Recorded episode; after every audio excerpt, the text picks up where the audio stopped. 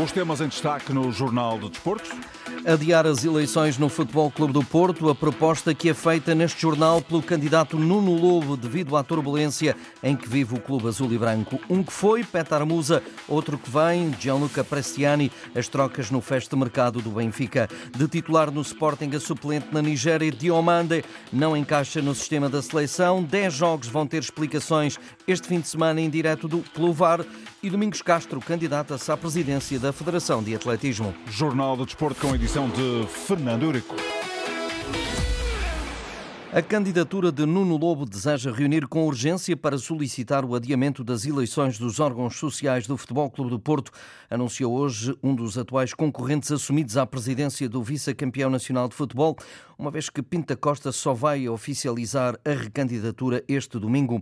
O momento é perturbador dentro e fora do clube e seria de bom senso, diz Nuno Lobo, adiar o momento eleitoral. Nós lamentamos, lamentamos o sucedido e, e, e esses associados que são ligados, obviamente, ao Futebol Clube Porto. Lamentamos e nós vivemos nessa situação. Agora, o que nós temos assistido é que esta onda, esta onda continua a crescer, este divisionismo, esta não união do Futebol Clube Porto continua a crescer. E eu acho que, em vez de estarmos a pensar noutras coisas, devemos, temos que pensar seriamente, né? temos equipas em competição, tanto no futebol como nas nossas modalidades, e isto, este ambiente todo que se criou à volta não, não, não, é, não é benéfico. Em entrevista a Ricardo Pinheiro, Nuno Lobo espera a colaboração das outras candidaturas neste processo. Espero que as outras candidaturas, que só uma confirmada até agora, que é a do André, e a de Pinta Costa, eh, penso que será no dia 4, eh, que haja essa possibilidade de, de nos sentarmos e revermos esta situação para o bem do Foco do Porto, porque acho que o que interessa, o que interessa, a prioridade é, é defender o nome do Foco do Porto. Decisão nossa, que nos vamos reunir e pedir uma, uma reunião avaliando, com o Dr. Lourenço Pinto, avaliando a possibilidade disso nos estatutos e ou então marcar uma Assembleia Geral Extraordinária. Não sei, não sei quais são os processos que temos que, que, fazer, mas é isso que nós queremos fazer.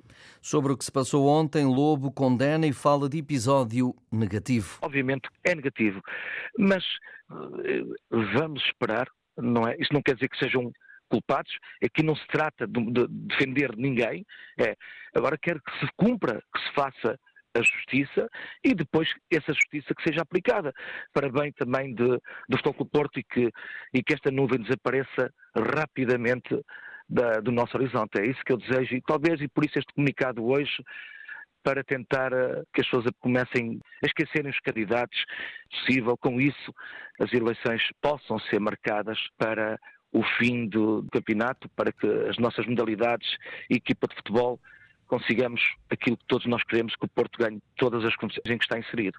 Ontem a PSP deteve 12 pessoas, incluindo dois funcionários do Porto e o líder da claque Super Dragões, Fernando Madureira, no âmbito de uma operação que investiga os incidentes observados na última Assembleia Geral Extraordinária do clube. Em comunicado, o Comando Metropolitano do Porto da PSP disse ter apreendido droga, uma arma de fogo, vários milhares de euros, três automóveis, mais de 100 bilhetes para eventos desportivos, dispositivos eletrónicos ou documentos de relevo para operação. Os 12 detidos, nos quais está também a mulher de Fernando Madureira, vice-presidente dos Super Dragões, estão a ser ouvidos esta tarde para interrogação no Tribunal de Instrução Criminal do Porto, tendo em vista a determinação das medidas de coação. O criador do Futebol Leaks, Rui Pinto, está em França a colaborar com autoridades europeias num processo e vai por isso falhar o debate instrutório em Lisboa do processo no qual é acusado de 377 crimes. A nível futebolístico, o Villarreal fez uma proposta para o empréstimo de Gonçalo Borges, mas de acordo com o jornal A Bola, o Porto não está interessado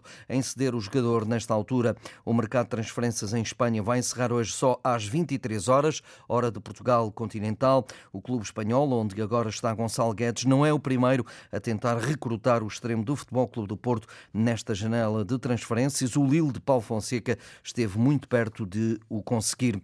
O avançado internacional croata Petar Musa está de saída do Benfica depois de época e meia ao serviço das Águias. Vai reforçar a equipa de futebol dos norte-americanos do FC Dallas, informaram hoje oficialmente os dois clubes e o jogador até já se apresentou aos adeptos texanos. Hi, FC Dallas fans. Olá, adeptos do Dallas. Este é o Petar Musa e estou ansioso por jogar diante de vós. Até já.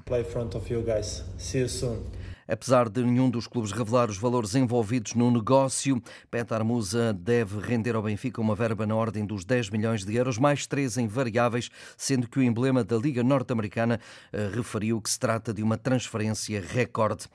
Eh, fez 18 anos e assinou pelos encarnados. O argentino Gianluca Bresciani, considerado uma das maiores promessas mundiais, fez as primeiras declarações à BTV, espera adaptar-se rapidamente e conta, claro, com a ajuda dos argentinos do plantel.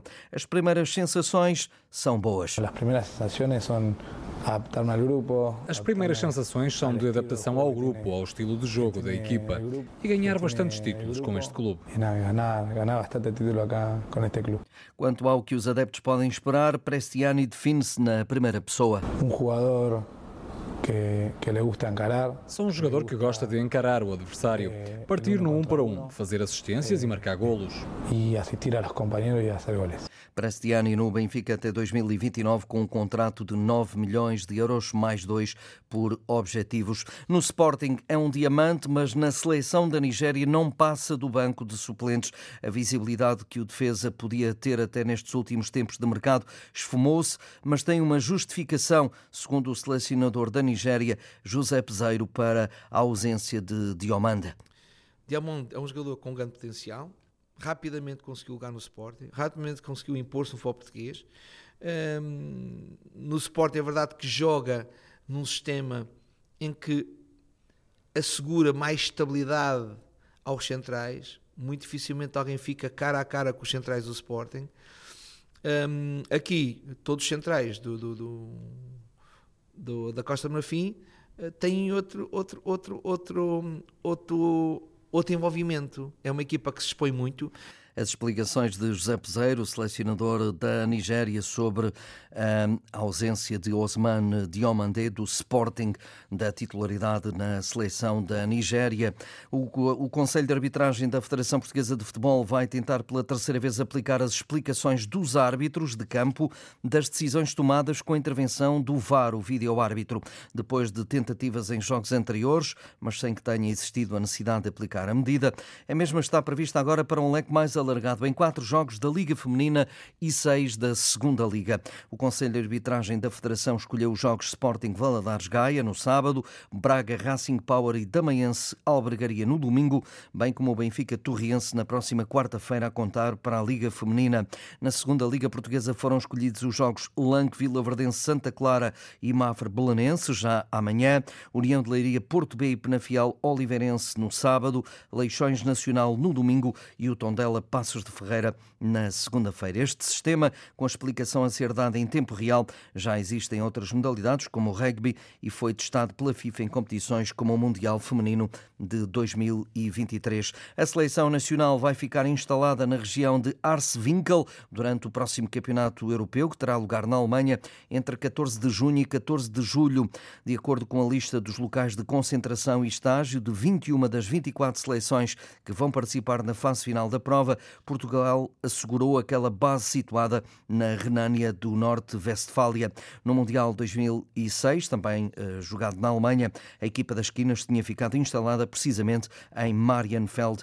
No grupo F do Europeu, a equipa comandada por Roberto Martínez vai ter como adversários a Turquia, a República Checa e ainda o vencedor do caminho C dos play-off entre Geórgia, Luxemburgo, Grécia e Cazaquistão. É já amanhã às 5 da tarde que em Abidjan, na Costa do Marfim, Angola tenta chegar às meias finais da Taça das Nações Africanas. Nuno Matos está ao lado do enviado especial da Antena 1 à CAN 2024, hum, está eh, ao lado precisamente do capitão da seleção de Angola. Boa tarde, Nuno. Boa tarde, Fernando. Estamos eh, no hotel da Seleção de Angola, aqui em Abidjan. Seleção de Angola, que amanhã as palancas negras vão defrontar as Super Águias de Jepezeiro, a Nigéria, que é apontada como uma das favoritas a vencer o CAN. Tenho comigo o Freddy, o capitão da Seleção angolana. Freddy, prontos para poderem fazer história no CAN? Uh, boa tarde. Sim, sim, claro, claramente. Uh, chegamos aqui uh, com todo o mérito e estamos com, com, realmente com boas sensações de que podemos realmente continuar o nosso caminho e ir mais à frente. é um dos nossos objetivos. Já que chegamos aqui, queremos seguir mais em frente e continuar a fazer história. Angola que está a fazer um percurso irrepreensível até o momento sem, sem derrotas. Uh, qual é o segredo para o sucesso, para já, na sua opinião? Uh, o segredo é hum, a paixão pelo nosso país, uh, a paixão de querer dar alegrias ao nosso povo.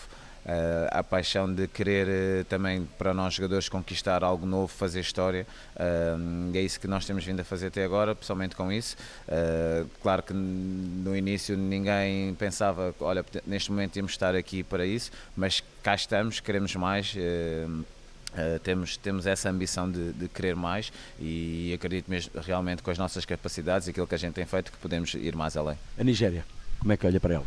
É uma equipa, é, é, é, neste momento para mim acho que é de, de, de, o favorito, o, o, o, favorito neste momento do Senegal e do Marrocos terem saído, se calhar toda a gente dá-lhes como os favoritos de agora de ganhar a competição. É uma grande potência, a sua história, a história fala por si. Uh, neste caso eles têm estado muito bem também, muito sólidos defensivamente principalmente, têm um poderio uh, ofensivo muito forte mas ao mesmo tempo nós temos as nossas armas, uh, temos mostrado isso, já mostramos antes contra outras potências também, uh, sabemos qual é que é o nosso caminho, sabemos também quais são as nossas virtudes e iremos lutar com eles uh, forte a forte dentro de campo.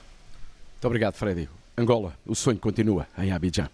E amanhã às 5 da tarde esse desafio entre Angola e Nigéria. De resto, vamos ter um duelo entre treinadores portugueses, Pedro Gonçalves, do lado angolano, e José Peseiro, selecionador da Nigéria. Também o português Helder Duarte é o novo treinador da Associação Black Bulls de Moçambique para a época 2024, depois de no ano passado ter sido campeão moçambicano pelo Ferroviário da Beira. Helder Duarte é coadjuvado por Guilherme Vasconcelos, Custódio Guno, Francisco Calisto, Cássio Langa, eh, como adjuntos e Pedro Almeida enquanto treinador de guarda-redes. Já o luso-moçambicano Daúd Fakirá é o treinador do campeão em título, o Ferroviário da Beira, na época do centenário do clube da província de Sofala, no centro de Moçambique. O antigo atleta olímpico Domingos Castro vai candidatar-se à presidência da Federação Portuguesa de Atletismo, anunciando que a apresentação está marcada para 23 de abril, dois dias depois de o vice-presidente da Federação, Fernando Tavares, ter assumido a candidatura à sucessão de Jorge Vieira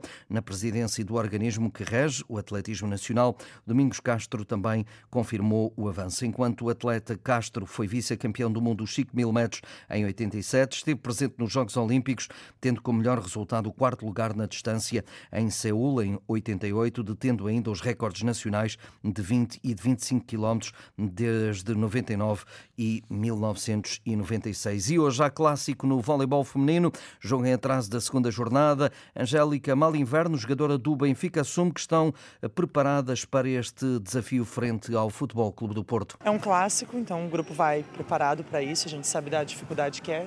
É a atual equipe que está invicta. Nós tivemos algumas baixas muito importantes para a equipe, então a gente está se reconstruindo a forma de jogar, reconstruindo o que a gente vinha trabalhando. Mas acredito que um clássico sempre é um jogo muito bom e que todo mundo está preparado e animado para jogar ele aqui em casa. Elas vêm muito fortes, a gente precisa sacar bem, a gente precisa jogar bem no nosso contexto coletivo. Nós não temos uma, uma jogadora que define o jogo, nós somos um, uma grande equipe coletiva e acho que essa é a nossa melhor arma no momento. Aline Delsin, do lado do Porto, que ainda está invicto esta temporada, considera que é preciso estar ao melhor nível. É sempre muito difícil jogar com o Benfica, é, é sempre um clássico. A gente treina todos os dias, se prepara todos os dias para todos os jogos. E a gente vem preparando para jogar com com o Benfica e todo dia tem que tem que dar o nosso melhor para a gente conseguir conquistar os nossos objetivos. Benfica Futebol Clube do Porto é às 19h30 no Pavilhão da Luz. Fernando Areco, o Jornal do Desporto na Antena 1, RDP Internacional e RDP África. Atualidade em permanência na rede em desporto.rtp.pt.